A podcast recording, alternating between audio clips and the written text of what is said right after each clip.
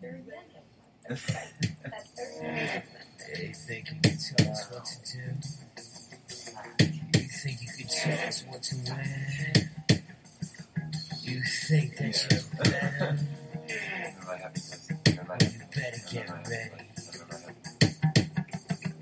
Bow to the masters.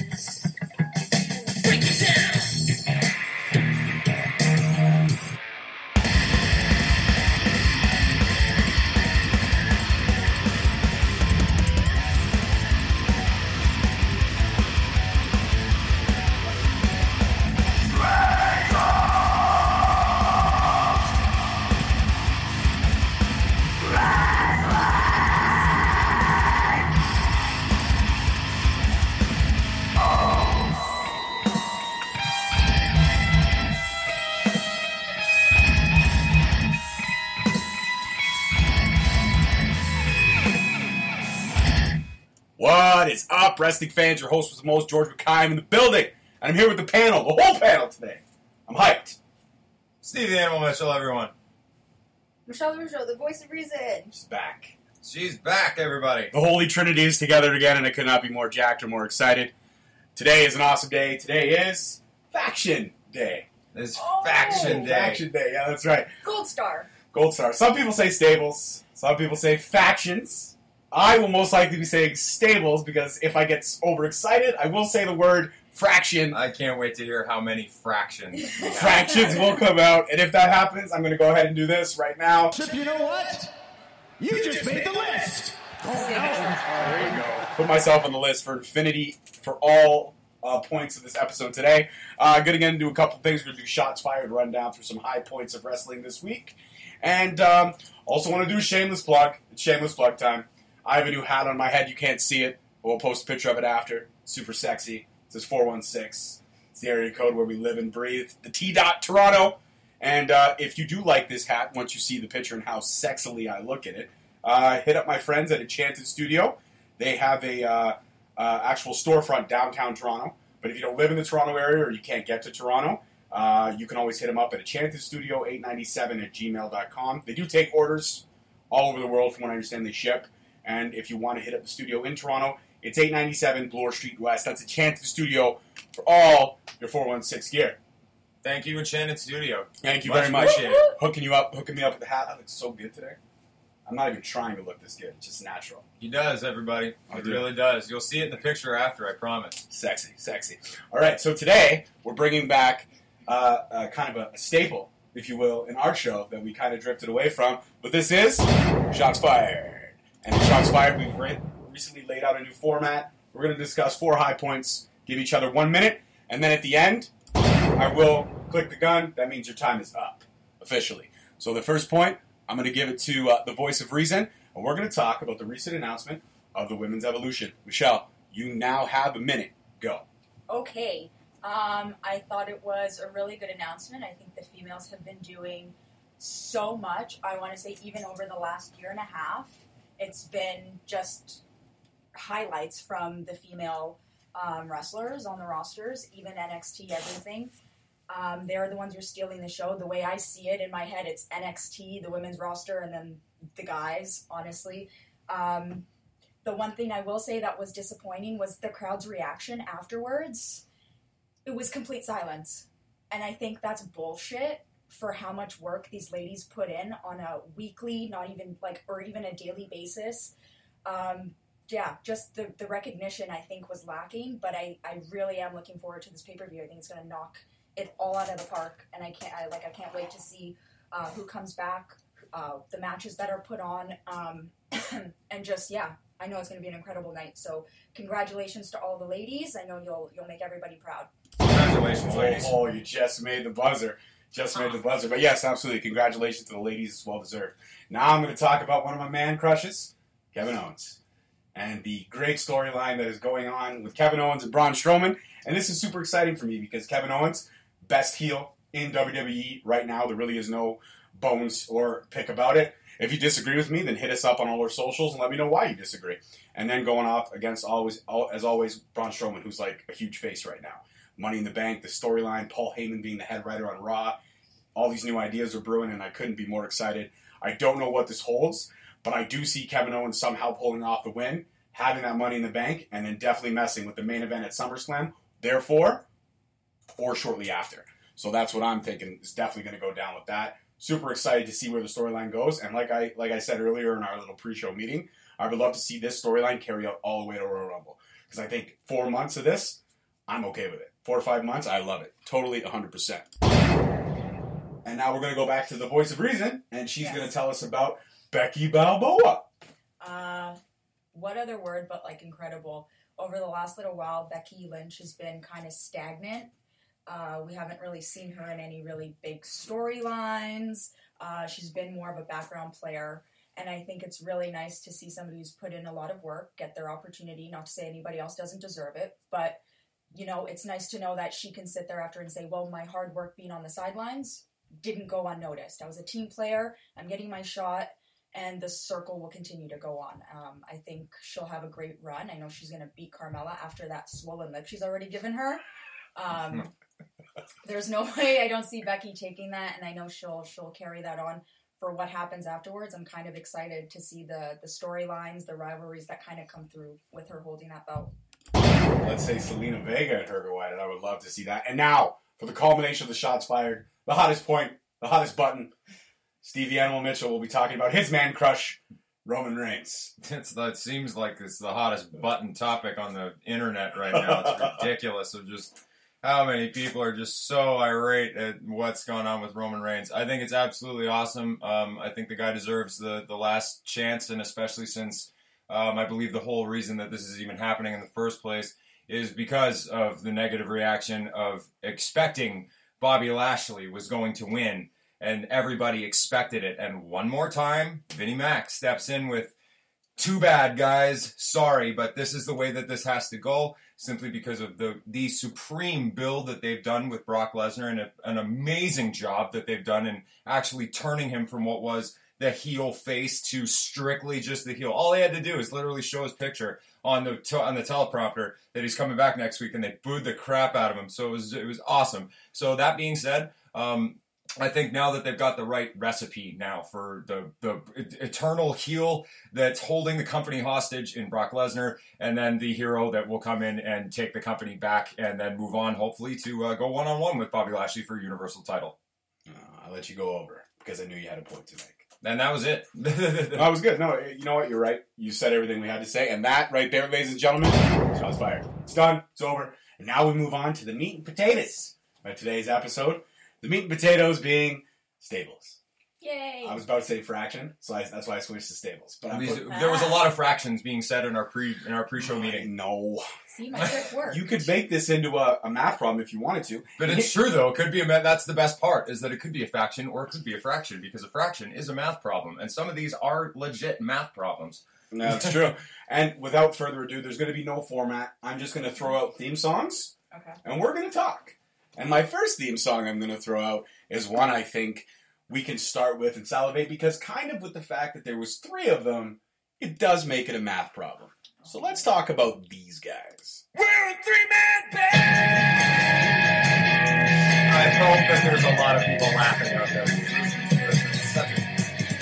Oh man, what a theme song! They're rocking. Let me tell you. George is also rocking. out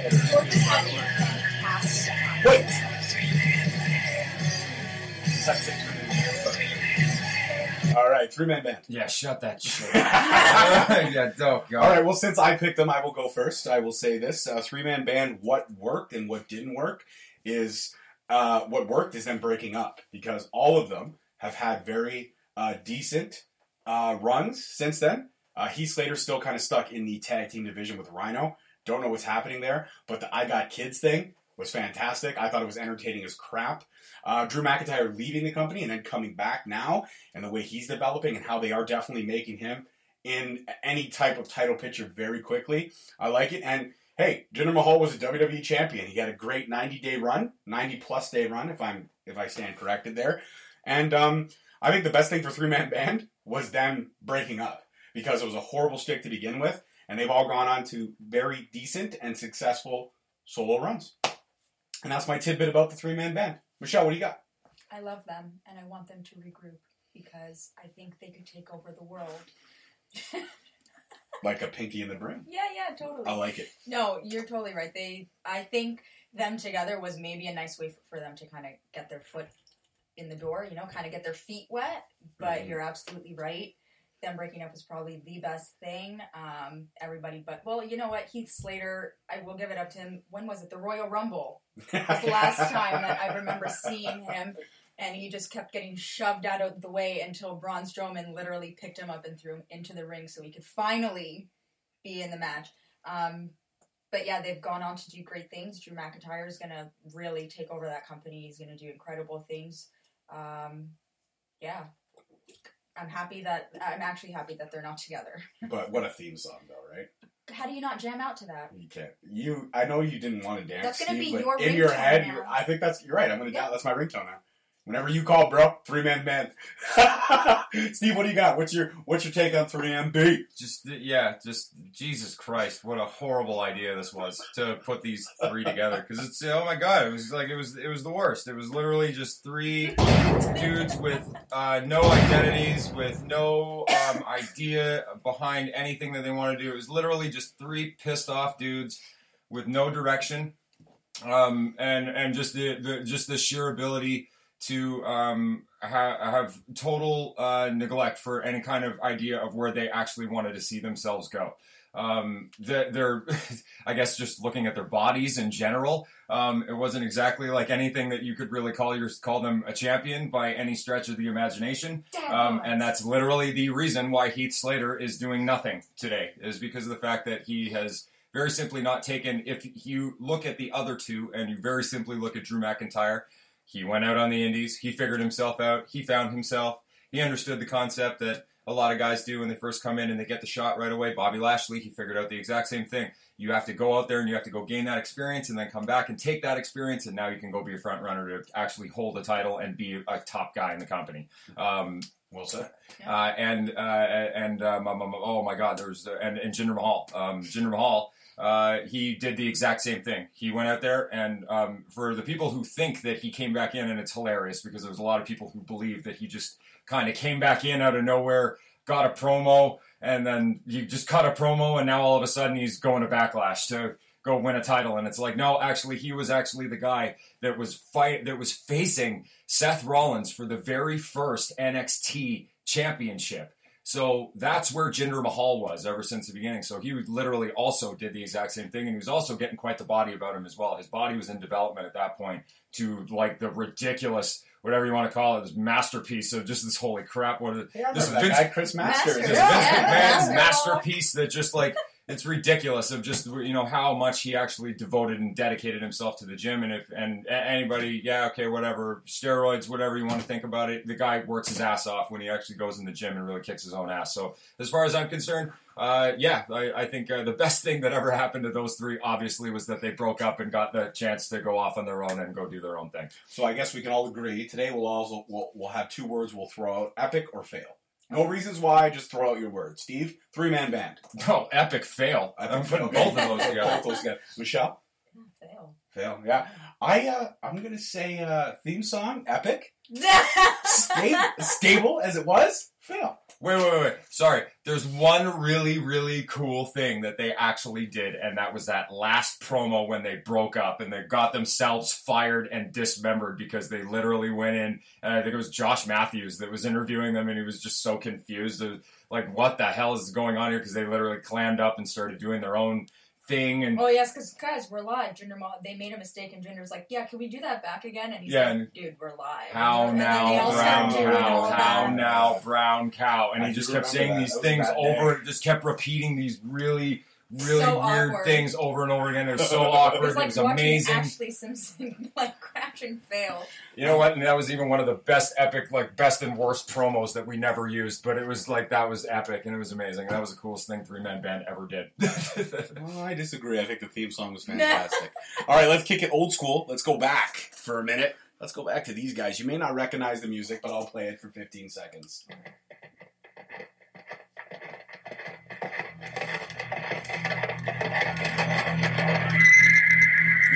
You're the weirdest greatest wrestling fan in the world if you don't know who this is, by the way. Yeah.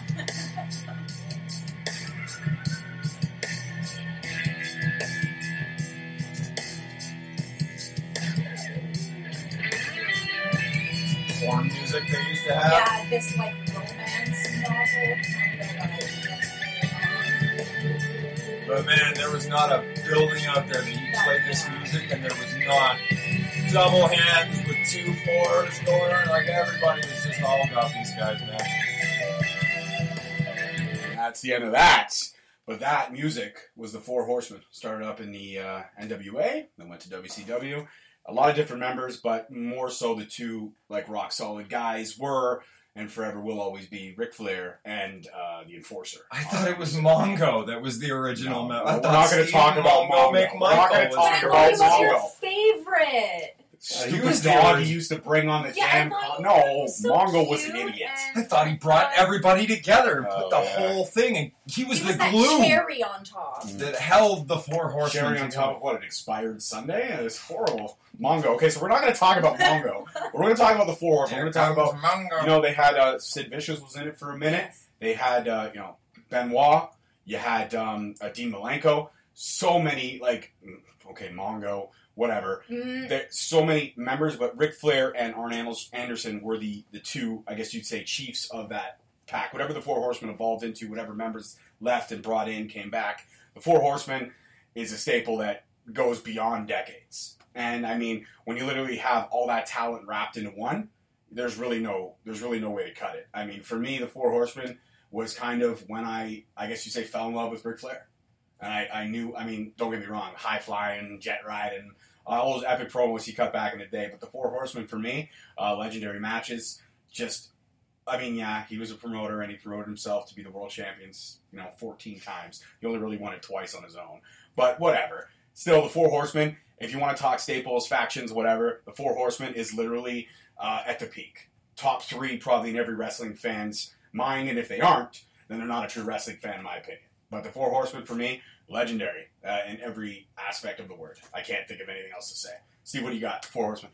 Uh, same. It's just legendary, man. Um, the, the them fabulous Freebirds, those kinds of factions, they were the originators of what it was like to get together and show um, what true power really looks like amongst four individuals that just want to go into like the Von Erichs. Like it was literally like this. These those kinds of factions were those legendary, unbelievable factions that people would just like as soon as their music hit, everybody knew that it was going to be a war. That everybody knew it was going to be awesome. Everybody knew it was going to be cool. Everybody knew it was going to be great promos. Everybody knew that it was going to be. It was just an anticipation of awesome of every time that those people, those four, would really come out.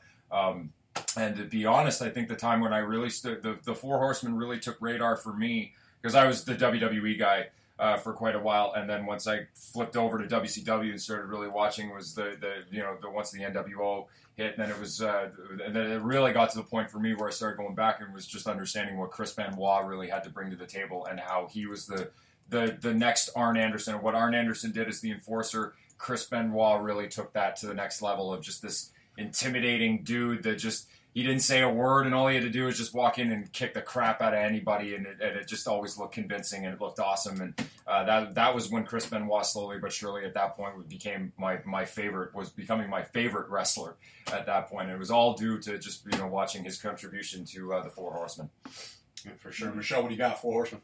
Um, they're the OGs. When you think back to I like like it. I like it. Say it again. Say it again. OG, No, you gotta say they're the OG. they're the OGs. the OGs. Yeah, OG. they are. When you when I think back to any faction or stable or whatever, they're always like the first That that I head. think of uh, in my head. They're the first ones that I uh, like really remember watching growing up, and uh, I think they're the ones who kind of set everything in motion for other people to kind of look up and be like, okay. If we have a group of people that kind of want to work together, we kind of have to follow that formula. Otherwise, things will implode, or you know, there are things that can go wrong. Um, one thing I will say about them that I don't like is their soft core uh, porn music. That throws me off. It's it's like you know you're getting into wrestle, but that music is too suave Do to you be think walking Ric Flair down. played that theme song before he walked out of the bedroom?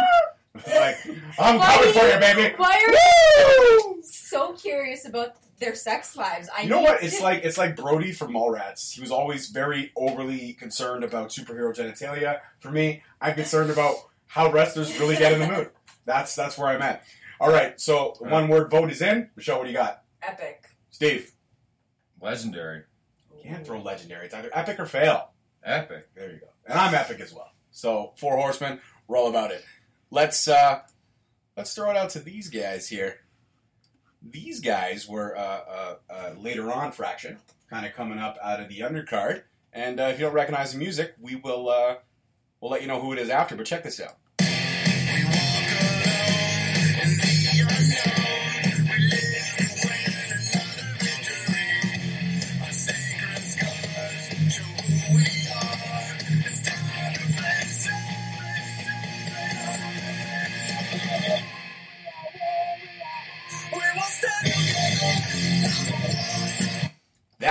The music for the Nexus.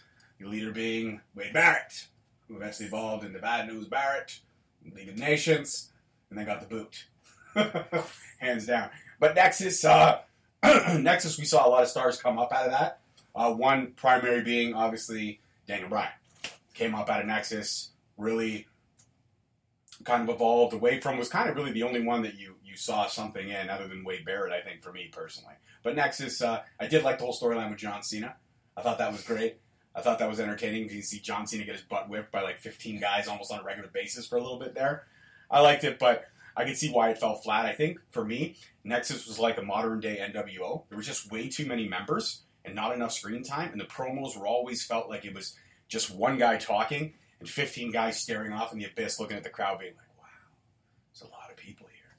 So for me, Nexus was not a high profile staple or faction, but um, I did appreciate what came out of them and what uh, what stars we got from Nexus. Michelle, what do you think? Yeah, I agree. It's like a 3MB situation where it's like, okay, it's nice that like Theme yeah, song for 3MB was way better though.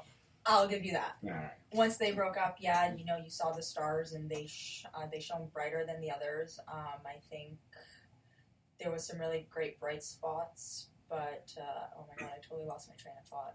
Because we're talking about the 3MB theme song. Yeah, it gets it that you. totally It gets me all misty-eyed. I was like, oh god, I missed them.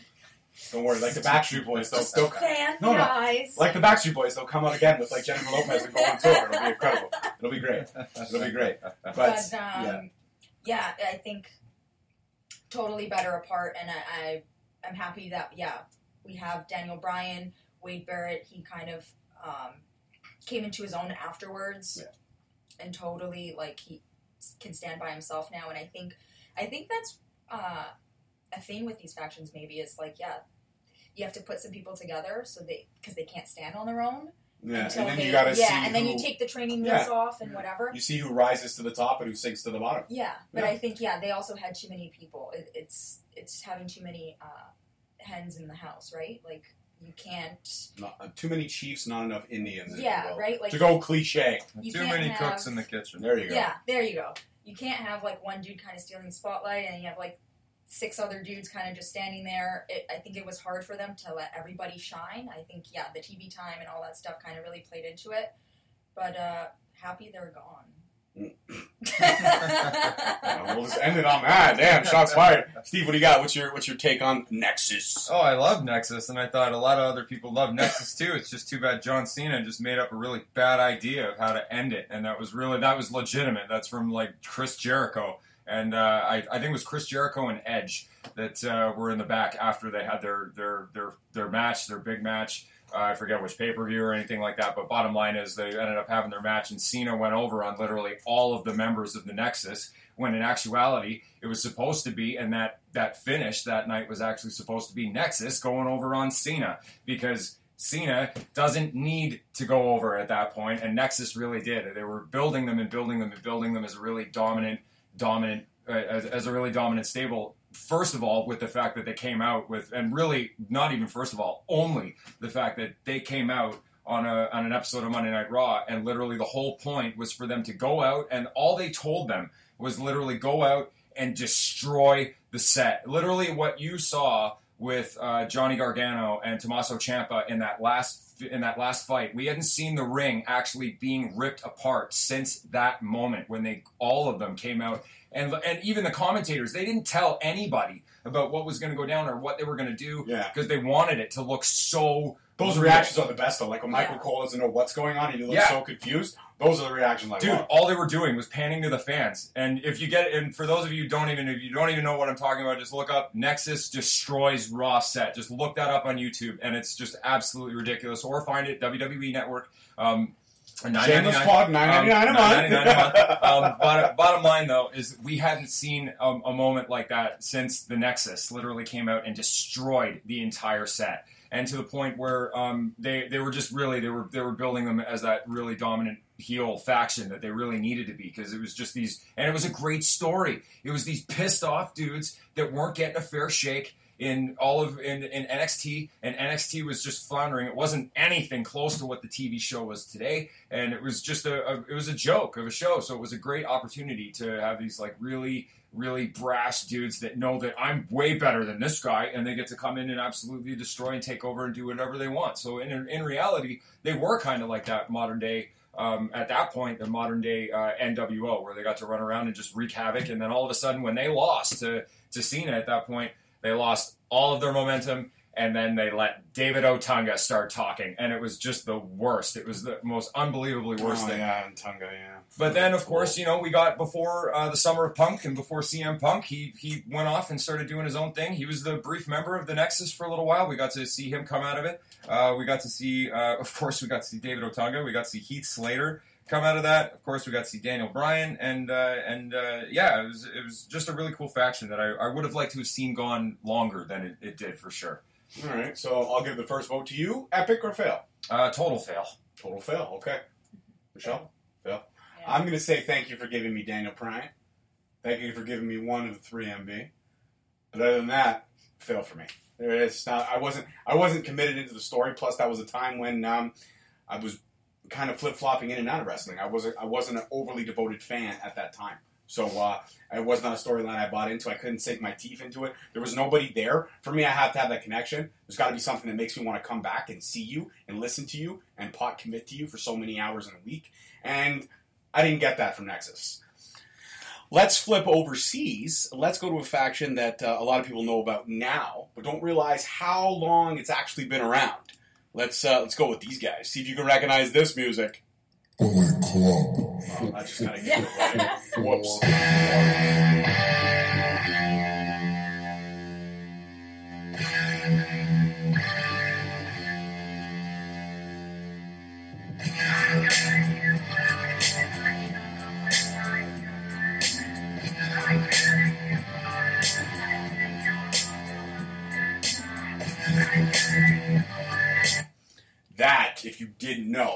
Was the music of the legendary Bullet Club. I mean, let's run through the list, okay? You had AJ Styles, you had Gallows and Anderson, you have Kenny U- Omega now, Omega, sorry. You have, uh, well, you had Cody Rhodes, uh, Finn Balor. Finn Balor, you had Adam Cole, baby, my boy.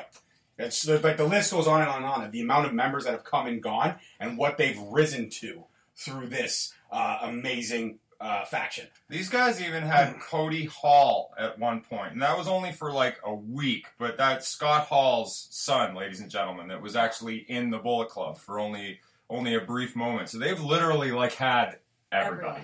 yeah, it's one of those. It's one of those factions that when you when you look at it, the members that have come into it and evolved and uh, left it uh, because their evolution took them elsewhere uh, is just astronomical. Some of them doing great things now, like AJ Styles is literally the embodiment of everything great in wrestling today, WWE or abroad. But then you have guys like Cody Rhodes and Kenny Omega rocking New Japan, Cody Rhodes rocking Ring of Honor. Everything's so good. You had Adam Cole kind of leave swing over and start Undisputed Era, which is a great uh, faction in its own right. We'll get into that a little later in the episode. But really, there's just so much. And I'm not going to play every theme song. I'm just going to throw out some factions because to find every theme song would have taken forever. So, but some the theme songs I found were worthy enough to play. Not saying Undisputed Era isn't, but uh, the Bullet Club for me, uh, epic in every sense of the word. I'm putting my vote in now. Epic from what what what's come out of it and how strong it is today. It's not a faction that's gone away. It's just evolved and gotten tougher and gotten meaner and gotten better.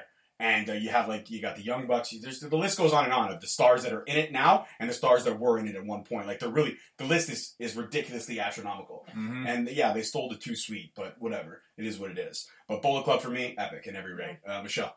Um, totally epic. I think it's kind of incredible to see just how much they've grown, and even though they've had members kind of not be in Japan and they've kind of kind of gone off and done their own thing, like The constant is still there though. the, yeah. the family is there, Yeah. right? It's like you never forget where home is, Yeah. and you'll always go back tonight to that. Sorry, and I think that's really special and incredible with those individuals who have gone off and done their own thing, but they always come back to support their boys, and they're always like, "No, we're we're family." This is like the modern day. Little Rascals. Yeah, You know what I mean? Like remember Little Rascals TV show? They literally had like 20 kids rocking out that gang. the He-Man woman haters. Yeah, the He-Man Woman Haters Club. I'm sure they all love women like ridiculously though. But yeah, the the Bullet Club literally has that Yeah. membership. yeah, it's like life, family. It's a Yeah. lifelong membership. Like once you're in, you're family. Yeah. It's kind of like the mafia. Yeah. And even if you leave, like you said, you always know where home is. Yeah, yeah, Which is great. So I mean, epic for you as well. yeah, totally, absolutely. And I think this is going to be three epics across the board. Steve.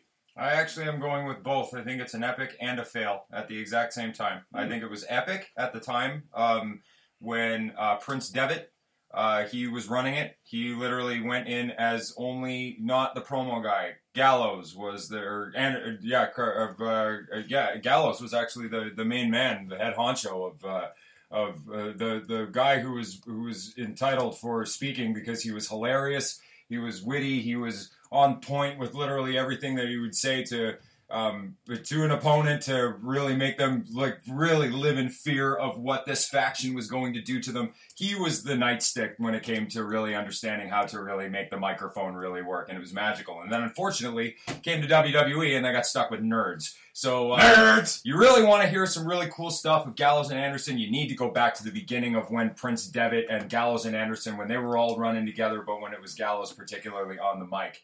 Um, and then we go to, of course, AJ Styles right after that when he ran he ran the whole camp. He ran that boot camp like nobody's business. Two time IWGP champion out of a small list of people. Um, and the same thing with Prince Devitt of, of, of uh, running with the IWGP championship. So that's where the heavy faction really comes from.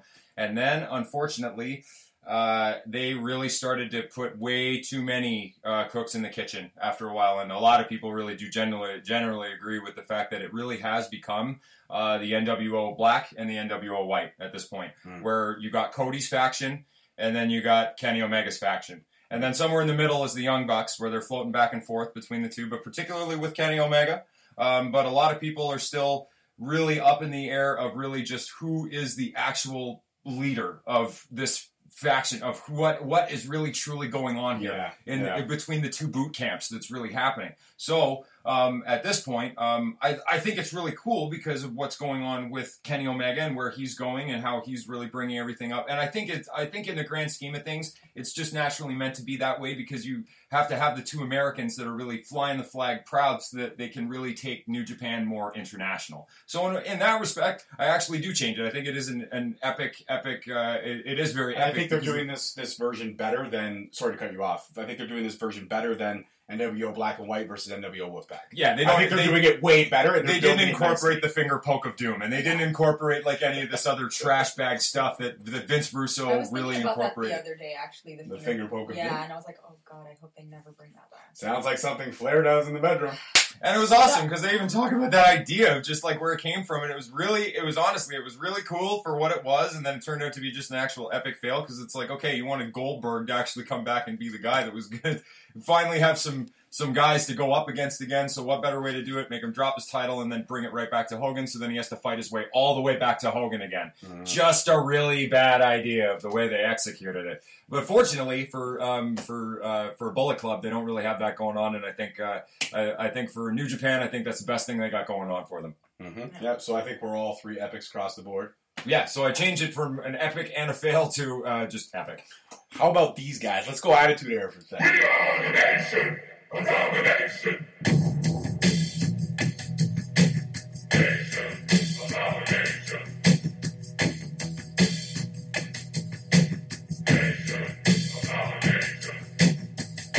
Wow, man, so many like, I mean, I'm gonna get into it for a little bit. We may take some heat for this one, but I'm gonna get into it for a little bit. Uh, very racist idea to put all your black wrestlers plus a Samoan wrestler in this whole little jar, this little bubble, and then you add a white guy later on, which makes things even more awkward because at that point he was just trying to prove he wasn't a nugget. Um, but still, you do get a lot out of this. You get a lot out of this. Like you got the evolution of the Godfather out of this. You got The Rock coming into his own out of this. Um, you got Farouk, which eventually evolved into APA, which were some of the best sticks and promos during the Attitude Era. That door in the middle of a warehouse was just, Just great.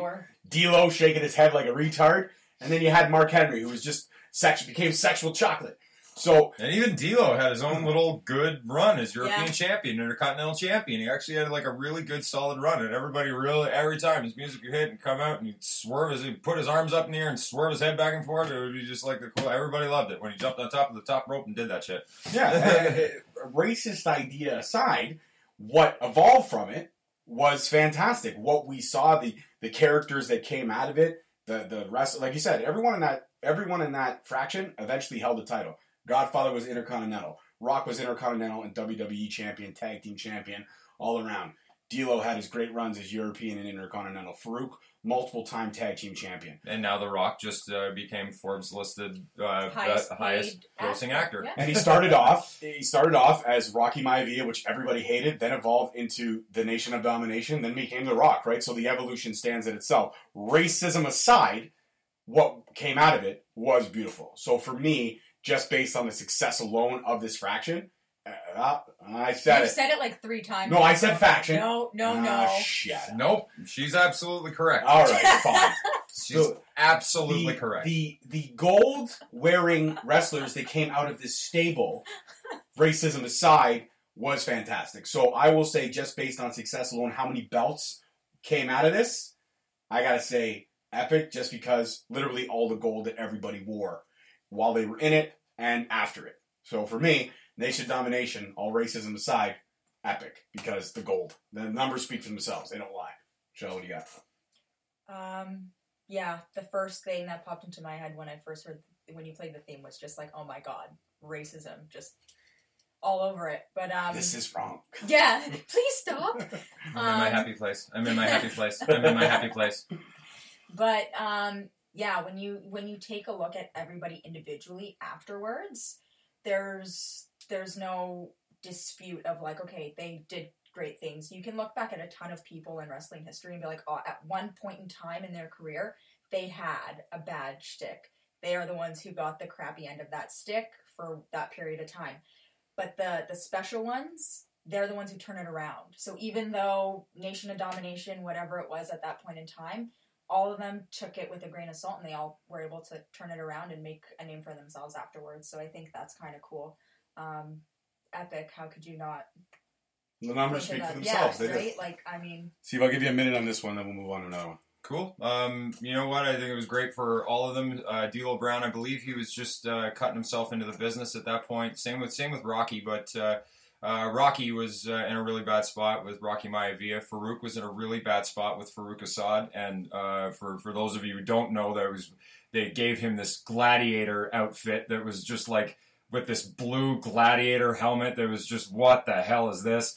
And then uh, with uh, Con- with uh, Godfather with Kama Mustafa, and that was just a really bad character. That was really Kamala and Papa Shango. and Kamala and Papa Yeah, Shango, and was just kind of in these shticks of we don't really know what to do with this guy, and it was we know what to do with this guy for the time being, but we don't have a long term thing for Yeah. him. Right. Um, so therefore, uh, and same with Farouk Assad, and so therefore, uh, I thought that was absolutely incredible of what they did for each other, um, and the fact that racism was a very hot button, and it was really it was very easy for them to go over his heels because all they had to do was stick him with Austin and have him just say the one line to him: "This isn't a race thing, this isn't a color thing, this is a me kicking your ass thing," and that's all this is this is about, and, and the, really making crowds pop over stuff like that, and I thought it was great. I agree. I do agree. All right, let's go into uh let's get into something corny. We'll stick with the attitude era for a second. Does everybody remember these guys? Does Jesus? You guys are amazing. I want to stick on these guys for a little bit.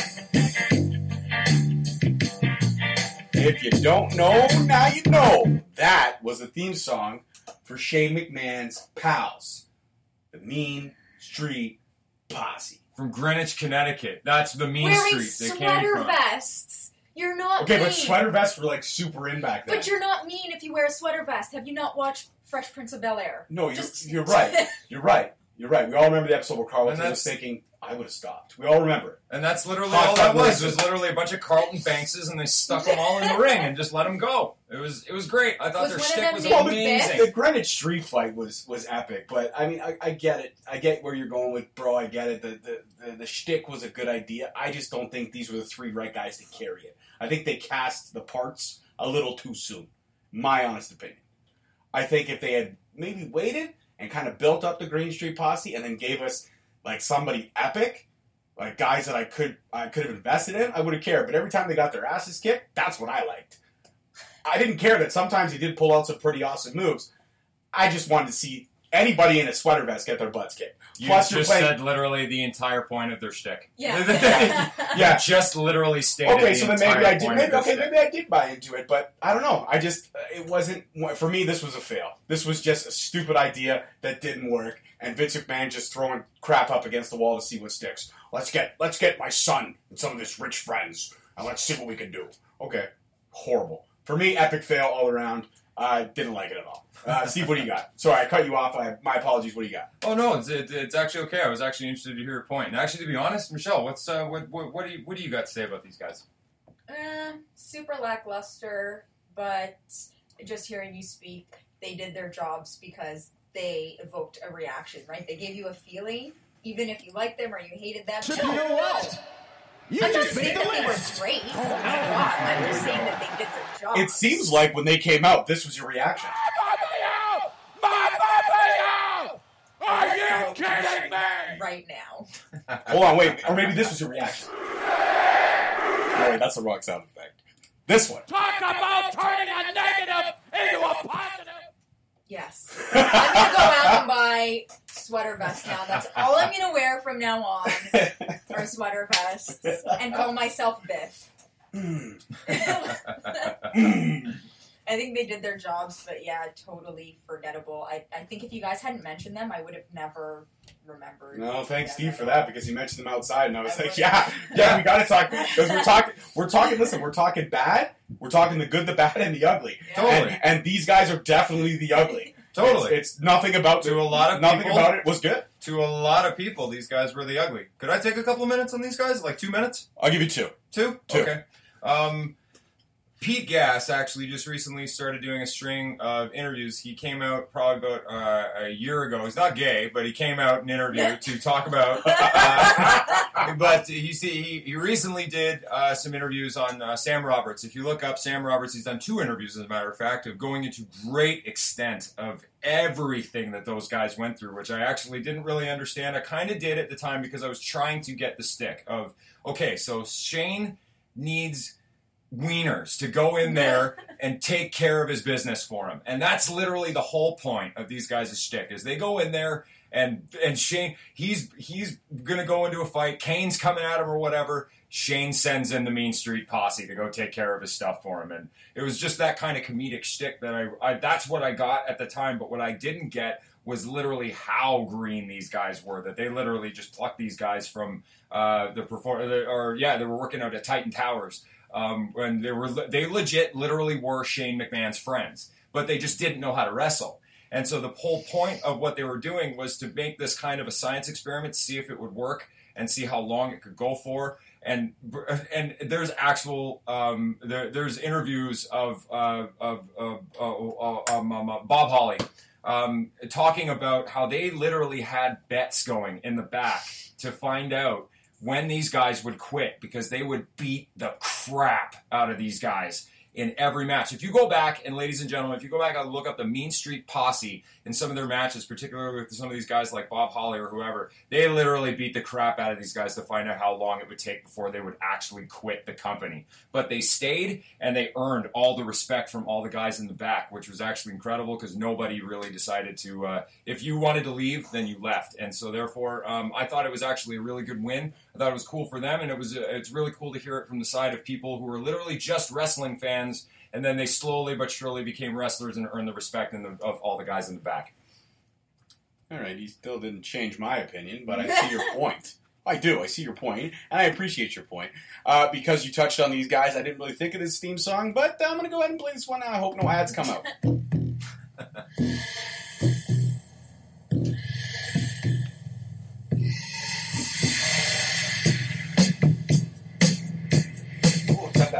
I was just thinking the same thing.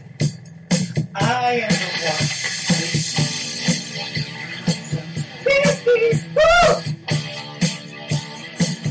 Slow down, Manny.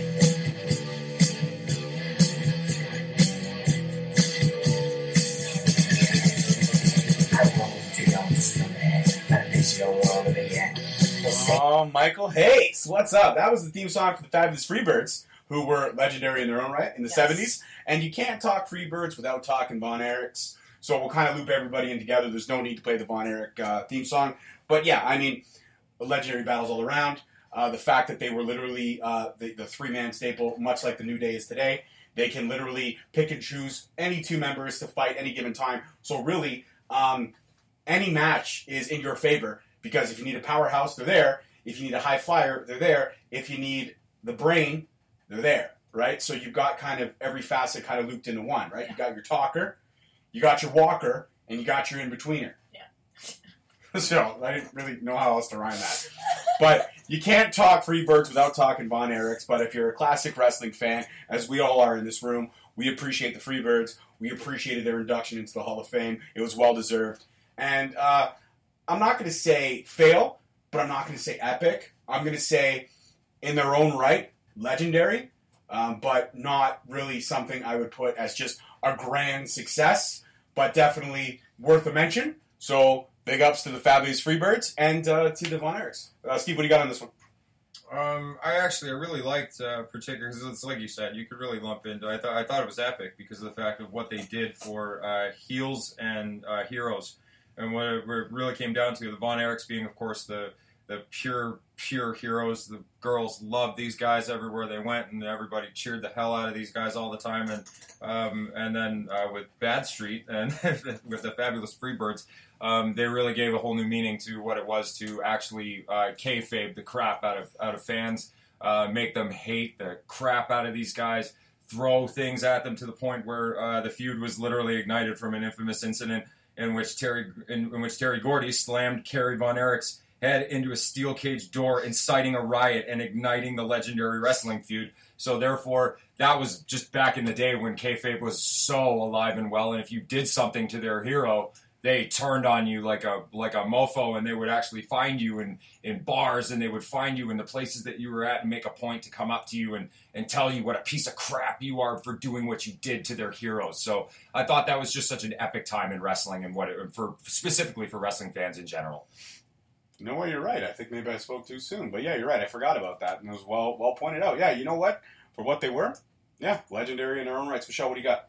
Yeah, no, I completely agree with Steve, and even you made some good points that, like, yeah, for their point in time, that's what it was, right? Like, they were the ones on top. They were the ones who were kind of showing you how to do it. When you when you take a stand from like now and you look back, you're like, you kind of maybe don't get it, and I think that happens with a lot of things in history, not just wrestling. But when you appreciate like the time that they were there for and what they were doing in that time period, there's no way that you can say that they weren't legendary and that they weren't epic because you know everybody was all over them. Mhm. Right. Especially if you picked on the Von Erichs back then. That was a time when you just did not. Oh my goodness, you did not pick on the Von Erichs, and the fans did not support you doing that. All right, let's talk about these guys, which was I I want to say an evolution of the Four Horsemen, if I will. Okay. Everybody knows their music. Hopefully, no ads. Is it up. ever- Oh, Just see, I got an to ad. Get some junk out I of your got life. an ad. From See that? furniture and You need appliances. some to your junk out of your life. Ah, here we go. oh my god, I got so wonderful. I got an ad. I tried to avoid it.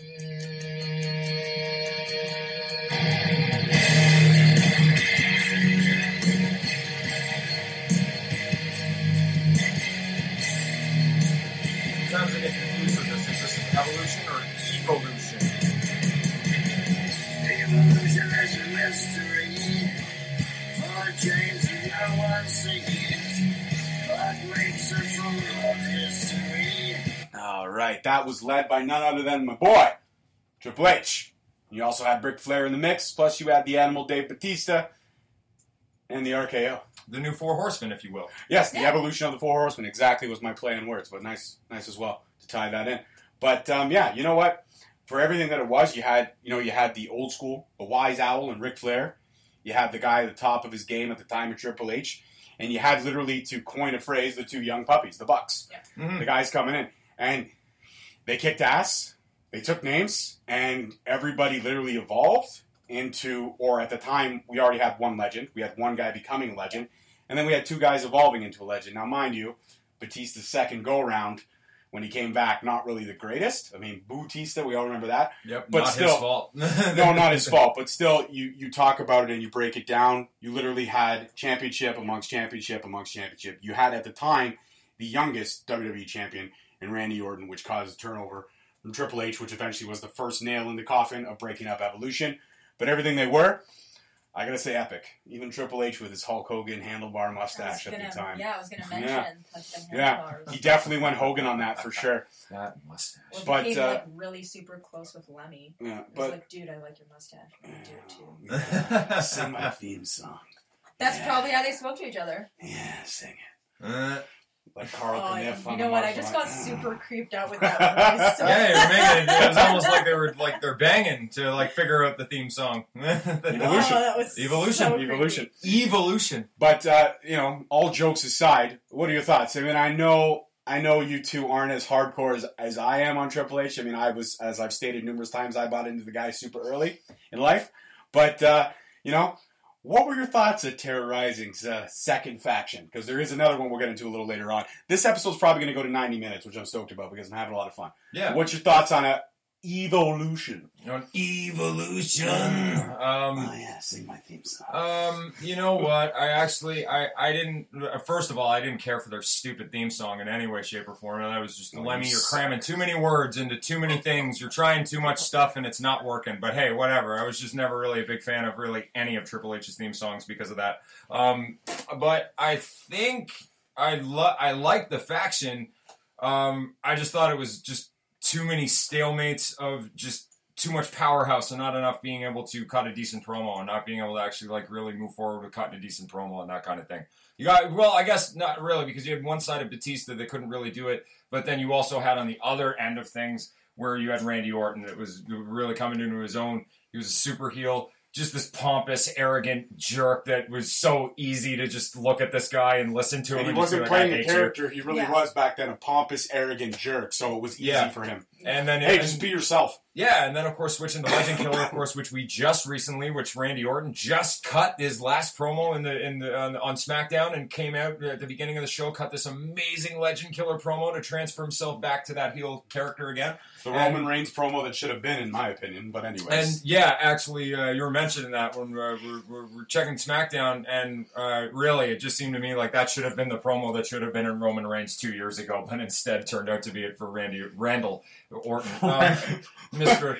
on, Randall. call him Randy. Mister Randall. Look, he said you could call Um, him by a lot of names, okay, but three letters. but just RKO. Okay. Um, but uh, you, you know what? I just I thought it was great. I, uh, the mentor of the mentorship from everything that came from uh, Ric Flair and from uh, Triple H of, of building these guys and actually putting them, getting them to a spot where, of course, they're going to break up and now you're going to go off and go do your own thing because that's the whole point of faction in the first place. And uh, yeah, I thought both of their careers were really good, and I just thought Bautista's when he came back was just simply not his fault. He just was. It was very, very, very ill timed and not in position that he could come back to uh, to anything that was holding a candle to what Daniel Bryan was doing for the fans. Michelle, what do you got? I'll give you a minute. I think for that time, I think they all kind of maybe needed something to do. Uh, Randy Orton, I think that was probably the best opportunity he could have ever had at starting out, uh, regardless of who he's related to and who's, who his dad is. Um, he was put in a faction where he had two of the greatest minds. I'm sure he learned so much, and I think, like, you know, that's also probably a reason why he has gone so far as he has is he's always had like that great knowledge. time. Yeah, you know, you have knowledge or you ask the right questions to those people who have been around there longer than you have, and you're gonna learn some stuff, right? Um, uh, I mean, during the time I was kind of like on the fence of like, do I like them? Do I not? It was kind of whatever. But uh, in their own right, I think nobody doesn't know who they are. If you're like a modern wrestling fan, you know all those four names and you know where they kind of came from and how that faction came to be. You know their story. Um, so I'm gonna walk the line of epic and fail because I do also feel like yeah, it was just like a new age four horsemen, and I think maybe they they could have done it a little different because I mean when you look at the four horsemen, you had Ric Flair and Arn Anderson as the two staples. When you look at Evolution, you have Ric Flair and Triple H as the two. You know, you always have those two at the top, and then you have the two that are kind of learning from them. And maybe if they had kind of learned from their not really so much mistakes of hor- the Four Horsemen, but you know, you can always do it better. Hmm. People don't want to see the saying, same yeah. thing, even though there was time between. It would have been cool to see. Okay, they brought back something like the Four Horsemen, but a kind of DX twist or like something with a little bit of a twist more for the era they came into. Mm-hmm. All right, so I mean, for me, epic just because who was in it. Uh, you epic fail, Steve. What do you got? Um, I, I think it was epic and fail. Okay, so we got two epics and fails on that. And since you tied this in so nicely, Haha. I have one segue. question for everybody out there. Are you ready? Hey, think you can tell us what to do? Think you can tell us what to wear? You think that you're better? Well, you better get ready. Bow to the masters. Break it down! Oh yeah, we're talking about another faction that held had my boy into, and this is where he really came into his own. Which he had Shawn Michaels as the leader at the time. Then when he left the company, you had Triple H take over and bring in X Pac. Chyna was there from the get go. You did have Rick Rude for a minute or two as well, and then you also tie in the New Age Outlaws, and you had yourself so many legendary Attitude Era moments and promos. There's not enough to go on, and I don't want this to take up the bulk of the episode. So we're just going to make this real short, sweet, and simple to the point. But this is where we saw Shawn Michaels kick it up another gear, promo wise.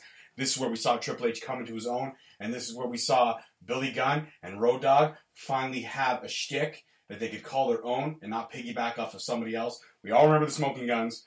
We all remember the roadie. Let's not get into it. But the fact is, is that this was the Attitude Era faction that kind of was the other push on the Monday Night Wars. This was the shot fired back, and this was everything that WWE needed to research. Mhm. They had Stone Cold Steve Austin coming up, but he was a lone wolf still on his own.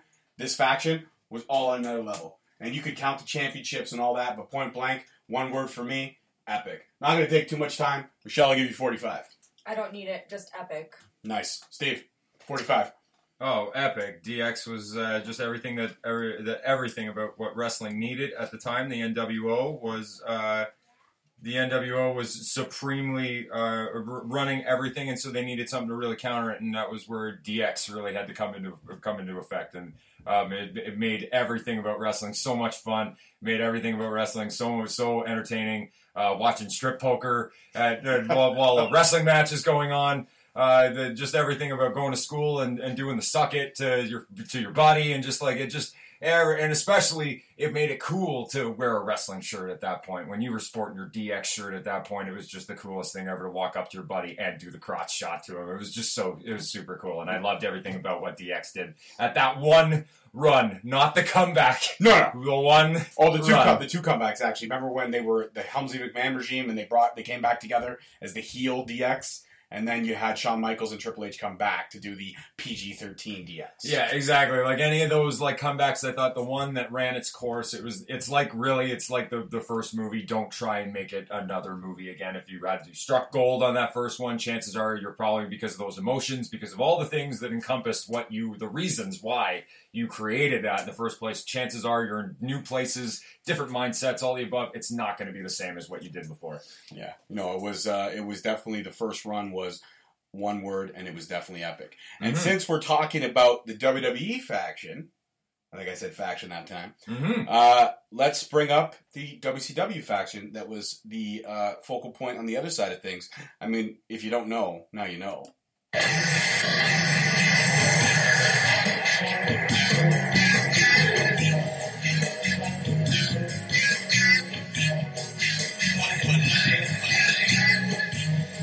Which also stonewalled into this as well.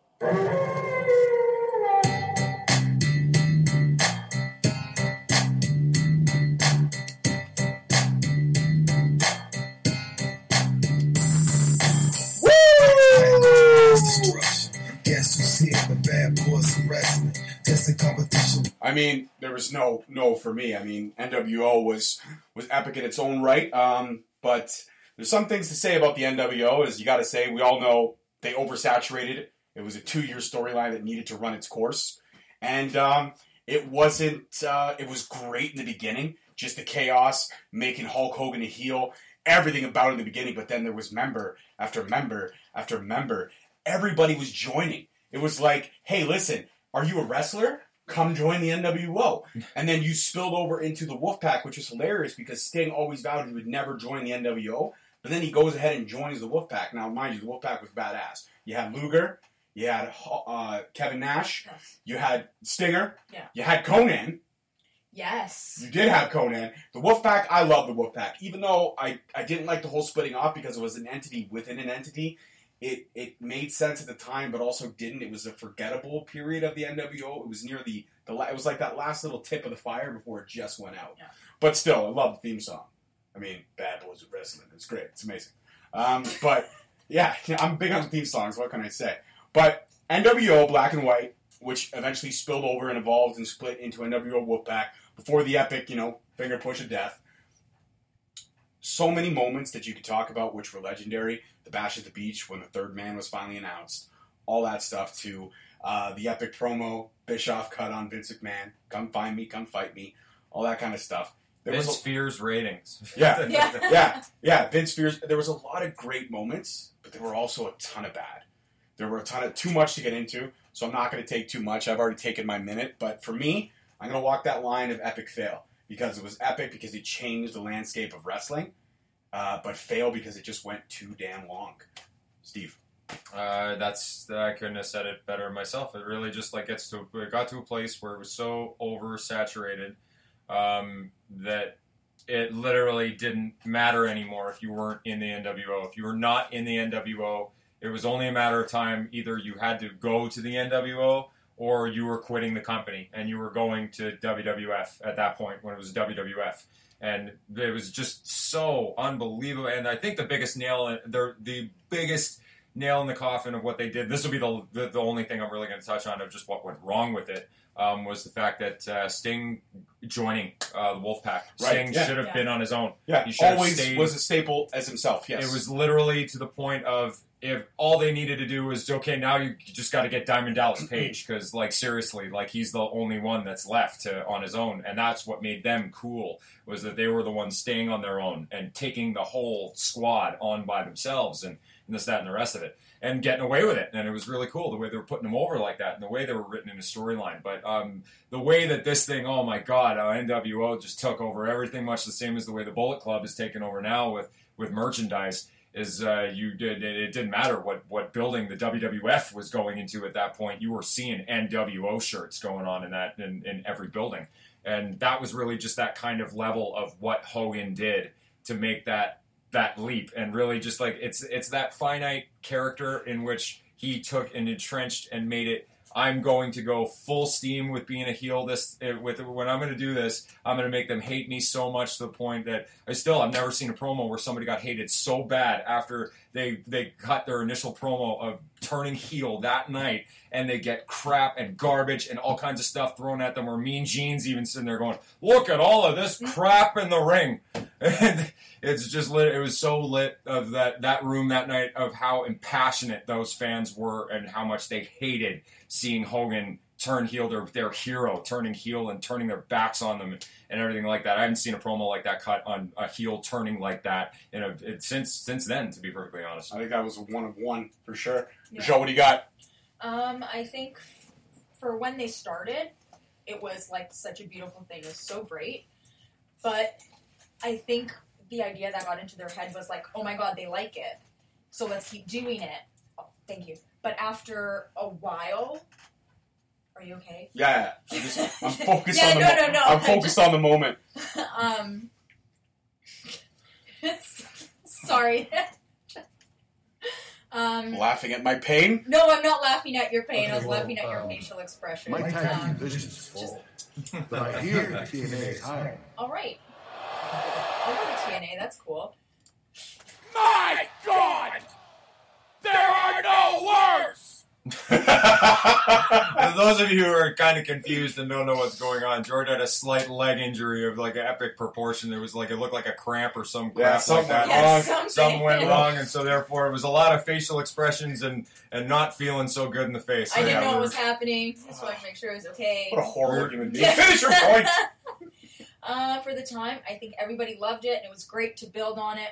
But then, yeah, they ended up just thinking, okay, they like it, and just kept running with that idea, and wasn't like, we have to switch it up. We need to keep it interesting for these people. It was just like, give them what they want, give them what they like. We know this is the formula they like. Let's just continue with that.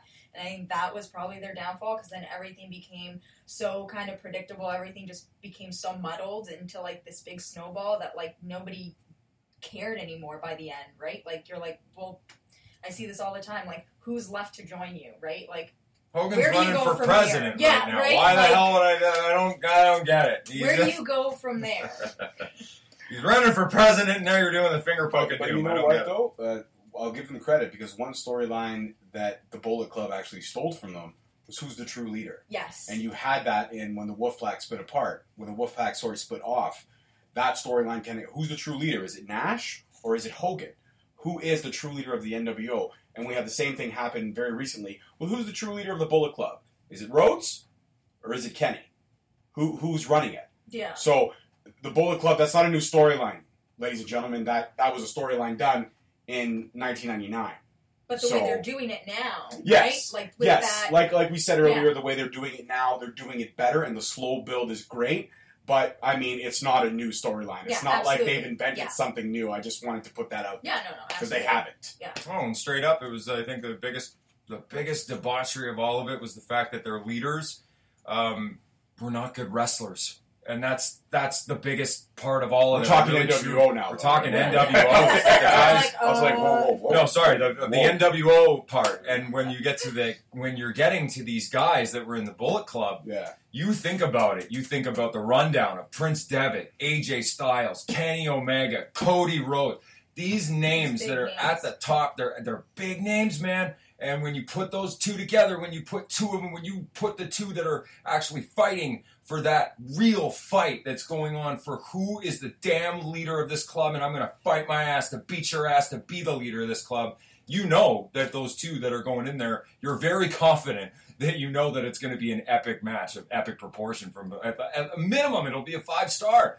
Whereas you look at like the epicness of what happened and why the finger poke of doom actually had to happen because it was Yeah. literally like you guys didn't have a good match idea of what you could do, so you had to get creative with what you were going to try and do. But it was just like, man, your creative ideas didn't go anywhere close to actually being to exemplify of a ring. Goldberg had more of a ring in ring aspect of more of an entertaining ring aspect than what was going on with uh, with with the with the old school Hogan crap that I was tired of seeing, and the Kevin Nash stuff of the big boot and the the stuff that I was just oh wow, I'm just so tired of all of this. and speaking of ideas that didn't work,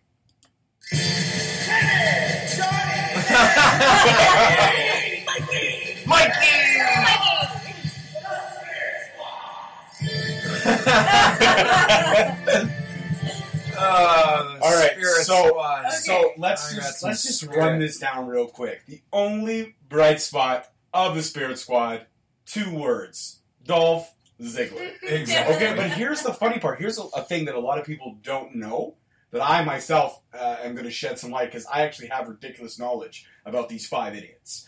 Uh, Kenny was supposed to be when they broke up was supposed to be the next guy, Oh. the big guy. Go ahead, do your research. It's factual. Yeah, yeah, yeah. Vince McMahon had a lot of faith in Kenny. Kenny was it, and Kenny Kenny! sucked butt. He came out in jeans like a very early um, incarnation of Dean Ambrose. Yeah. He would rip off his black white beater, and he was just, "Are you Hogan? Are you jeans guy? What's your freaking issue?" Because literally three months ago, you were a male cheerleader. so I don't get it. I don't see it. But I can tell you right now, you go back, you watch Spirit Squad on WWE Network. altogether shameless plug for nine ninety nine a month. Yeah. You will see Dolph Ziggler, the evolution starting from then to what it is now. I want to talk Dolph Ziggler 2015 with Spirit Squad. And then let's, or not, sorry, 2005 with Spirit Squad 6, sorry. And then let's And then go. he did come back for the one night. I think it was in like 15 with the Yes. with the Spirit Squad. Yes. It's like one night. But that, let's talk about three weeks ago with the epic match of him Yes. and Seth Rollins on Monday Night Raw. Not even the 30 man Iron Man match, which literally had a ridiculous amount of falls. Yep. But you look at that, you, you could see it then. You go back and watch any Spirit Squad match then, he was literally the only guy on that squad that had any talent that was doing anything. And for Vince McMahon to actually put his stock in Kenny, epic fail on your part. Spirit Squad hated the shtick, loved seeing them get their butts kicked. They were the only thing that was very entertaining of that DX comeback. That Yes. and the Vince McMahon loves cock thing with the chickens. yeah. Mhm. That that was hilarious. The stand back shtick. A lot of good stuff came out of that. Um, even when they got the Nickelodeon kids slime on them, but yeah. it was poop. But it was poop. It was poop. Yeah. It was But poop. you know what? I gotta say, uh, hated the idea, but thank you so much for giving me Dolph Ziggler. I will say that hands down. So for me, Spirit Squad fail, but Vince McMahon, thank you for giving me Dolph Ziggler. And you're an idiot for putting your faith in Kenny. Just gonna throw that out there. Michelle, I'll give you 30 seconds and then we're gonna move on to something else. What do you got? Uh, they're a total epic fail, but uh, I appreciate the laughs. I appreciate the entertainment.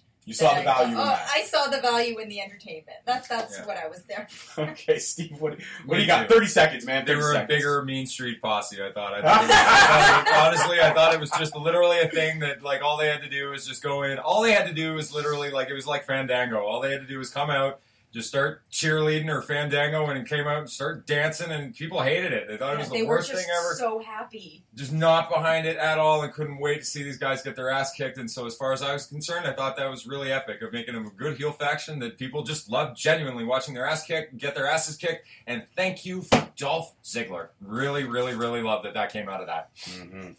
All right, let's get into this. This is by far one of my all-time favorites, and even though it has a man in it I absolutely loathe, I will play this now.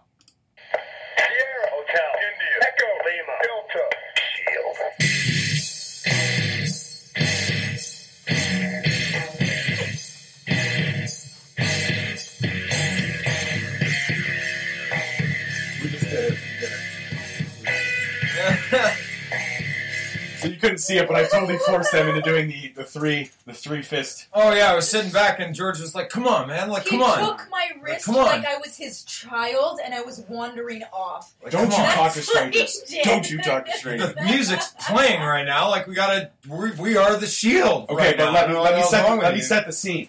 Survivor Series 2014 it was a windy night.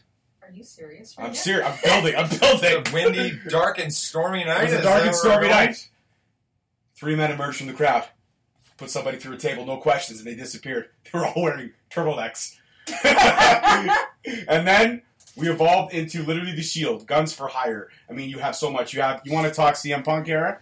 You can't talk CM Punk era without the little tidbits of the Shield for sure. Yep. You can't talk about the success of the three of them splitting up. You can't talk about the evolution of Seth Rollins to the Architect, to the Kingslayer, to now burn it down. You can't talk about the evolution of Roman Reigns into a shittier Roman Reigns, into a shittier Roman Reigns, and then now he's a shittier big dog Roman Reigns. And you can't talk about the lunatic fringe. You can't. You can't. You can't talk about it without those. Literally, Roman Reigns, Seth Rollins, Dean Ambrose, The Shield, probably my one of my all-time favorite factions. Not going to put it in a number, but it's in my top three. It is in my top three, and the other two, yeah, have my man crush Triple H in them. But the Shield, man, for everything it was, it was so great. And for me as a fan, I was pissed the day that the two tear shots happened and Seth Rollins turned his back on the Shield. For me, that's when I kayfabe. That's when that's like the Von Erich headshot on the steel cage door. When that happened, I hated Seth Rollins for a long time because I didn't want the Shield to end. I really loved everything about it. I'm a big man. I'm a big fan of backstage stuff. I'm a big fan of slinking through the crowd. That's why I always said Roman Reigns should have stuck with that shtick. It would have made it would have evolved him into something better. Don't get me wrong, his promo skills are on point now, and he's literally going to take the title from Lesnar. And I myself, Mr. Naysayer against Roman Reigns, cannot be more happier to see Lesnar the title get stripped. And I want Reigns this time though. I want Reigns to show me. I want a big- I want yeah. a big, deep run. I want 9, 10. Bring it. Give me a year. Give me a 365 Roman Reigns run. I'm looking forward to it. I will never say that again, but I said it tonight. I'm looking forward to it. Give me a fighting champion because I know he will be.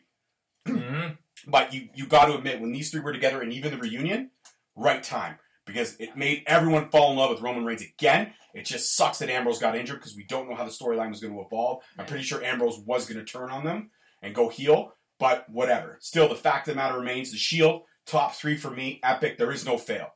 There is no fail with this faction. No fail. And I even got the word faction right because I'm hyped. Fucking Shield. Steve, I'll give you a minute because I took like three, so I'll give you a minute.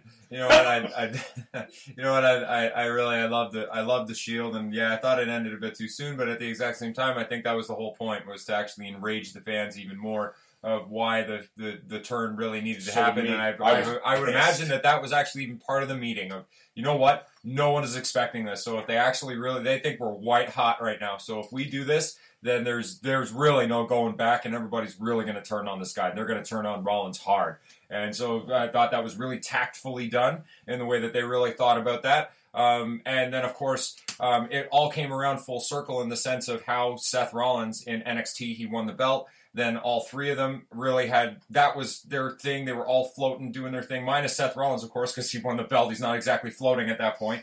But when he was able to hook up with the, the other two and bring in Roman Reigns and bring in uh, uh, bring in Dean Ambrose, that really really made for that faction to bring themselves up and really earn their stripes of being the faction within NXT. Take out everybody in NXT and then come in and destroy everybody in WWF. So or WWE. So as far as I'm concerned, I thought that was amazing, and I thought the way they brought them in with uh, CM Punk, I thought that was that was really really really cool. And you also had Paul Heyman cutting great promos in Yes. between that as well, which was fantastic. Yes. Yeah. Michelle, what do you got? Um, I think yeah, they were perfect for their time, like for the time that they came in. I think everything was done properly, and yeah, I think that the the Seth Rollins turn happened exactly the way it's supposed to. You had everybody like loving them, salivating over the Shield. What's the best way to continue getting a really solid reaction out of people without having them feel like, well, I'm just going to see the Shield again? Break them up. Have somebody like Seth Rollins who has um, all the in ring ability that he does have, the mic skills. He was kind of like the full package. Have him be the one to break everybody apart because we know that he's the one who can stand on his own rather than giving it to the other two. Yeah, Um, sorry, that's actually even what I meant by yeah. like I, I steered off He that was for a second, where he was could the stand- NXT yeah. champion, and now he's the guy. Since he was the NXT champion and put him together, he's got to be the guy to break him up. Yeah, yeah. and it was it was perfect that way, and I think everything kind of played the way it, it did, and the reunion coming with them coming back and like you know pushing aside their bad blood. Um, I think it was done really right. And Whoever- gave us a yeah. fantastic T-shirt. I own it. I love it. I do. I love it. That's one of my favorite T-shirts to rock. That and Mr. Monday Night Rollins. I even got my two-year-old saying "Burn it down," so it's great. Uh, the Shield Yeah. definitely, uh, uh, all intents and purposes, were great. Yeah. But let's let's go back to a faction now that nobody liked, and we're very happy when they uh, broke up.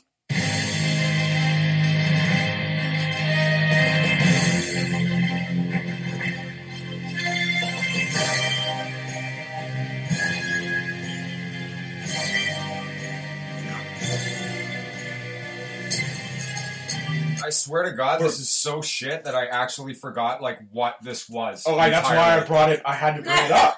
I had to bring it up. So can I run through the list of Yeah, characters? dude, go Absolutely. for it. Okay, you had King Barrett. You had Sheamus, the Celtic warrior. Horrible Irish accent I just did. You had Rusev Boshka Boshka Boshka when he wasn't speaking any English. And then you also had uh, Alberto Del Crapo. Yeah, Mr. getting drunk and stoned and beating up on his girlfriend Paige. You had all that kind of bubbled into one. And they were, at the time, the League of Nations. Sheamus was the WWE champion. That's when he beat Roman Reigns for the 4 minutes and 15 seconds. yeah, I think it Something was, like that. Rusev was um, It was literally a thing to pull the title off of off Reigns, Reigns, yeah, at that yeah. point. yeah, and then it was uh, you also had King Barrett, who was the King of the Ring winner for that year, and you had Alberto Del Rio when he came back. He won the U.S. title Yes. from John Cena in John Cena's Open uh, Open U.S. U.S. Open Challenge. Yes. Mhm. So you had a lot of gold there, uh, but you just you didn't have anybody. Sheamus kind of I guess was the leader, but no good promos. Nothing good came out of it. Barrett eventually got injured, then released. Alberto Del Rio was given his walking papers, and as quick as they came together, they were squashed. The fans didn't like it. Nobody liked it. It wasn't a good idea. So for all intents and purposes, epic fail. But one good thing did lead out of it. It got us the Epic Seven series between uh, Sheamus and Cesaro, which developed into the Bar. And I Yeah. like it. I like it. So that was one group good point, and also we got to see the evolution of Rusev, who stayed stagnant after that for a long time, and now we have Rusev Day. Yeah. Which is a great shtick in its own, and he's cutting great promos. The confidence level's there, and like you said, he's crossfitting like a champ, and he has never looked better. So for me, this was a springboard to lead us to where we are now. So epic fail all around, but it gave us some bright spots, much like the Spirit Squad, much like the Nation, Mhm. much like so many epic fails that we had, there were bright spots. Nexus, Daniel Bryan, you had a lot of bright spots. So this led to those bright spots. I'm okay with it. But it was forgettable because it was very short. It was literally only, uh, when I checked it online, 46 days. Yep. They were together for 46 days. Month And a half. Not, e- not yeah, like barely just over a month and a half. So we won't take up too much time, but I'll ask for your words. Epic or fail? Uh, I want to say fail. I think they kind of just threw these guys together and was like, okay, here, just go do something. But for the bright spots that did come out of it, I mean, I understand. I think I've come to the point now where it's like I understand the crappier things that I see because they got to make way for better stuff. So, I mean, I shrug my shoulders at it. That's what I feel. League of Nations? Yeah. Not a fan? Yeah. Uh, just oh my god. yeah. Uh, wow. What a what a crap sandwich this turned out to be. Uh, What are you, what a crap Caesar Oh salad this really turned out to be. And then you know what? It was really it was no fault of their own. It was really just Vinnie Mac just putting an idea together. Um, that he he just really wanted to put an idea together. It was like you guys come out, do it, do what I've done so many other times. I'm gonna put this little corporate thing together. You guys all come out. Only this time I'm gonna repackage all this and I'm gonna put all four of you these strong bucks and. They were really like at that time. It was like actually four leaders that they did really put together. So they had a good idea in what the idea of the League of Nations could have been. Just first of all, shitty name. Second of all, um, terrible idea for what it would really turn out to be. Um, just all it was was just them coming out and beating up everybody, and then laughing with Miss, with Mr. McMahon, and they would all hug, and then they'd leave, and that was literally the only thing they did. And it was just the most boring thing on Raw at that Yeah. point. Idea wise, it was like okay, but execution was just no. hmm So it's like Vinnie Mac's bedroom styles. Oh, just did mini I- all, all, all the way around. All right, speaking of Vinnie Mac, I don't know if this is the theme song, but this is all I could find. These guys were hot. They're in the Attitude Era.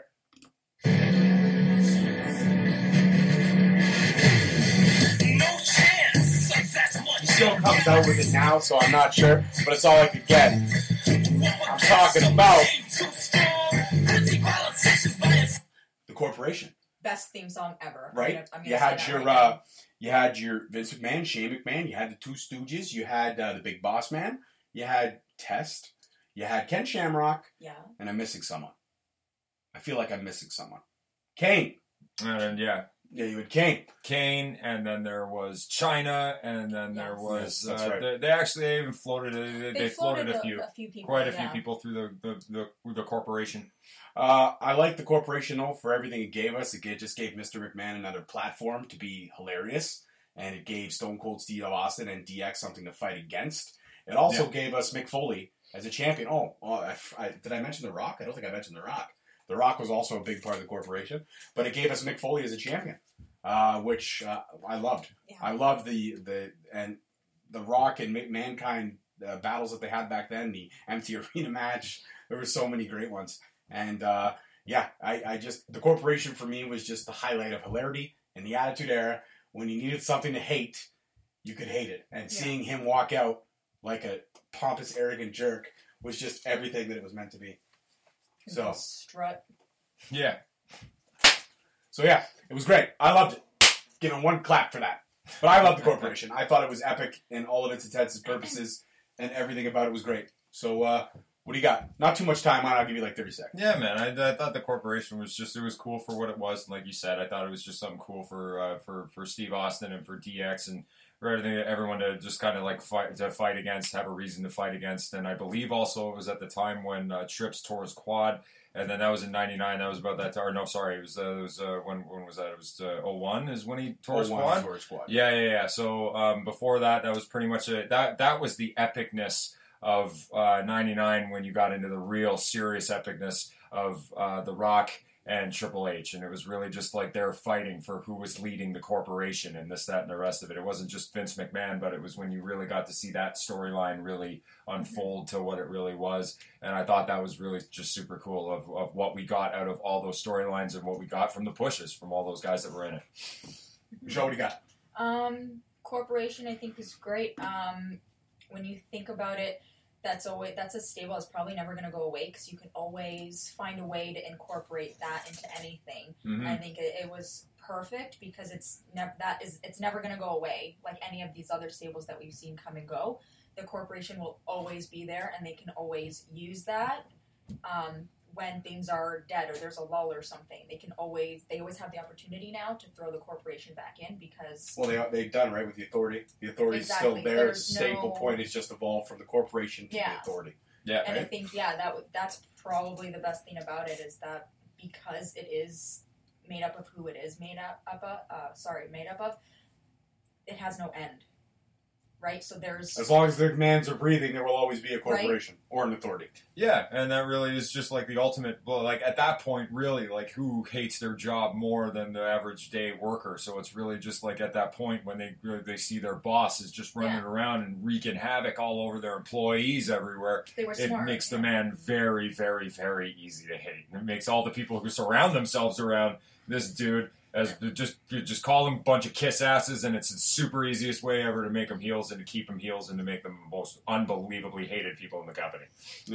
All right, I got a couple minutes left. Talk about one more. This is the one and only time that he kind of ran uh, a faction, a stable, if you will.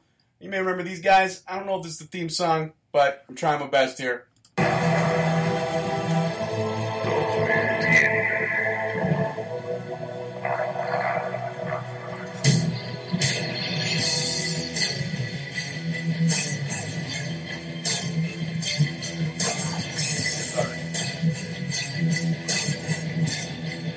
You don't know, that is the Undertaker led Ministry of Darkness. In the Ministry of Darkness, you had, uh, well, the Undertaker. Yeah. You had um, uh, the Acolytes, who eventually evolved Yes. into the APA. You had Mideon. uh, Mideon, Viscera, Yes. uh, King Mabel with contacts.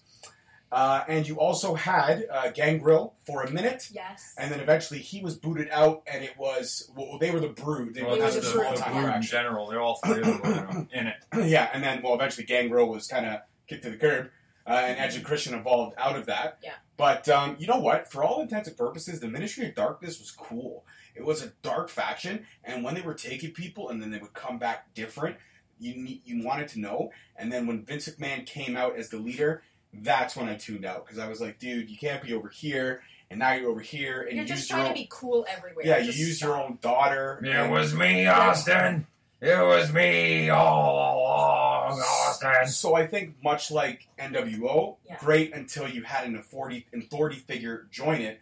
Then it kind of became like, eh. But I did love the things that came out of it, Yes. and I loved uh, the darkness and the creepiness that we saw. Where to, Stephanie? Like there was a lot of great moments for the Ministry of Darkness, but also a lot of just not done great. So for me, I'm going to walk that line of epic fail on that one. But I did like it, and it was. I mean, everybody needs to run a faction at one point. Yeah. So I mean, you could do talk the same thing about when you had the invasion angle. Stone Cold was running Yeah. ECW. You had, um, you know, you had um, Shane McMahon overseeing WCW, and then you had Vince McMahon WWE, Yeah. right? So I mean, you could talk about them as factions too, but you really can't because it was kind of a different angle. But uh, everybody needs to run a faction at one point or another, and this was the Undertaker's shot. And I thought he did well with it until we found out that Vince McMahon was pulling the dead man strings. That to me was a little head scratcher because he's the dead man. After the urn was busted and he dropped Paul Heyman, I thought he couldn't be controlled. Or sorry, yeah, thank you, Paul Bearer. I thought he couldn't be controlled. I thought he Yeah. was kind of like a, a, a, a wild animal at that point. Mhm. But uh, then you still found out that Vince McMahon was pulling the dead man's strings, and it was a head scratcher. So for me, I'm going to walk that line of epic and fail. What do you guys think? And then we'll Um, wrap her up for the day. No, I agree. I think it was an epic. I, I think it was honestly, it was an epic, epic, epic, unbelievable, colossal blunder when it came to uh, just the the end result of uh, even Taker, um, even, even Mark Calaway, even when he talks about the Ministry of Darkness and just how a lot of people they just thought it was way too satanic. Um, I thought it was cool as hell. Uh, I thought it was really cool of how they were really pushing. They were pushing some boundaries every single week of just like putting people on crosses and and having these satanic rituals with them every week and and changing people into and putting crosses upside down crosses on their forehead to show their their allegiance to the ministry and just really like going out of their way to Very do that. culty. um, very very occult like and that was what turned a lot of people off but to me it was actually there was a lot of there was a lot of it that i wanted to tune in because i wanted to find out what the ministry were going to do next to, to corrupt the roster of the wwf at the time um, and Mark Calaway very, very, very consciously puts that in consideration. The fact that it was like, dude, that was my faction that I actually wanted. I was on my own, was doing my thing, and then Vince came to me and said, "We're going to put it together, and I'm going to be the leader." And so that took literally all the focal point off of Taker of how cool, because that was at the point where Taker he was doing promos, but were, they were very cool promos. They were sermon like promos, and they were very awesome, especially sitting in his his chair, his like his his, his, his Satan chair and everything. It was so sick. And like to me, when I remember all of that, um, it just it, it, it makes me laugh that it just never really got a chance to actually continue and carry on to really build the Undertaker as that dominant satanic heel that he was really meant to be if he was going to be that guy. And sorry, and unfortunately, Vince kind of took over all of that. Yeah, Vince. Vince kind of caused Yeah. a lot of blunders. Yeah. So uh, a couple other honorable mentions we didn't get to today, but uh, we did want to touch on Sanity. It's another great faction that's out in existence right now, yes. and also you have Adam Cole led Undisputed Era. Yeah, and also Michelle, Yeah. what did you think about uh, what, what did you think Uh, about the ministry? Pretty good. Uh, the only thing I can remember about The Undertaker, honestly, is that I was terrified of him until I was 13 and I thought he lived in my closet. And I'm not even messing around. My mom used to, uh, when she got out of the shower, she would just flip her hair over her face when it was all wet and like roll her fucking eyes back. and, like, pretend to be The Undertaker to her, like, you know, her little child. So totally scarred by that. But um, yeah, Vince McMahon, like he always does, he kind of puts, I think, too much of a sprinkle. I think a little bit Vince McMahon sprinkle is not so bad. But once you get into like just heap loads of it, that's when everything gets ruined. And yeah, I think he ruined the Ministry of Darkness. Like nobody, the Undertaker's supposed to be a dead guy who's walking around claiming people. We don't want to know that there's somebody controlling him like a voodoo doll. That's Right, exactly like- why Yeah, it that- failed. Yeah. Yeah, that, that that was that was that was my point. To my point, exactly. Yeah, you're right. That's that's when it went downhill, and that's when I was like, oh, it's Nobody Vince? wants this. Yeah. Nobody right? wants this. Yep. So yeah, you know what? I think uh, I think we're all on the on the epic fail line. Yeah, where it it was was, a- epic for yeah. a minute, but when we found out it, as you When did you it, find out the truth, you're like, go oh, ahead this and do it because you do it so well. It was me. It was me, Austin. It was me all along, Austin. You're fired. So you know what? Uh, we I think we touched on a little bit of everything. We went old school, we went new school, we went current, we went attitude era. It's a lot of fun. Like I said, we didn't get a chance to touch on Sanity and Undisputed Era today. Those are two current factions, one in NXT, which is hot as hell, and one that's on SmackDown, which is kind of going toe to toe with the New Day. So I like those two factions for what they are. Um, but I wish we could touch on them, but we just ran out of time. And I also think that we just literally, like, uh, in a way, because of those two factions, there's not really much that we can't touch on about every single faction that we did today. That they incorporate all of those elements of what is great about a faction, how to keep a faction together, and when the right point is, I have confidence in both of them that they'll understand when is the right. That Vince will understand at this point through all of the other factions that have come and gone of how to dismember them and how to How make them it go off onto Yeah. the yeah exactly of just how to do it properly and really really really exemplify what it is to have a great faction and then let them go off on their own and be their own persons of whoever it is or what whenever that time comes that they're going to need to do that Absolutely, which uh, which is where all factions got to go. Eventually, you, You got to gotta break up. swim, You yeah. got to you got to break up. exactly So that's it. That's the uh, that's today's episode in the can. Next week is our big episode number fifty. Gonna be more excited because it's my turn at Superstar Profile, and I had a chance to lay down an epic tell-all of Mister Owen Hart. It was my all-time favorite, much as Chris Benoit was yours. Had a chance to really dive deep and break down everything from his great career coming up to his untimely demise and the aftermath of everything that the fans lost, plus his family and his friends lost. So uh, that one is great. Uh, it's it's not going to be a live one next week. That one it'll actually be released on iTunes, Google Play, all our platforms at 7:30 next Wednesday, and that is our big episode number 50, our superstar profile of Owen Hart, which uh, I had the ability to write, and uh, it was great. Steve and I had a fantastic conversation, And uh, Michelle was uh, Michelle was busy that day, so she couldn't come out for that one. But still, epic conversation all around, and I can't wait for everyone to sink their teeth and to listen to that one because it's a hot button issue again, and I had such a pleasure diving into one of my all time greats, one of my all time favorites' lives. Yep. So I couldn't be more more happy with the way that one turned out. And that's it. Faction episode is in a wrap. So I am your host with the most, and you all know my cohorts in crime. Steve the Animal Mitchell. And Michelle Arujo, the voice of reason. And don't forget, guys, next week, new episode, number 50. Can't believe we're there. Five zero. It's my epic. God. We're in the, we're almost, we're halfway to 100. I know. Aha, halfway to We're 100. halfway there, Oh. I'm just going to play it out. Nobody bought into that Living one. on a prayer. All right. It was me, Austin. All right, guys, we'll see you in two weeks live. But next week, don't forget, episode 50, Career Superstar Profile, Owen Hart. Take it easy, guys. Sick night, guys. Thank you all so much for tuning in. Catch us every Wednesday at 7.30 on Spreaker, Stitcher, Spotify, iHeartRadio, iTunes, and Google Play Music. Also be sure to follow us on our social media platforms, Facebook and Instagram at Straight Talk Wrestling, and Twitter at underscore Straight Talk.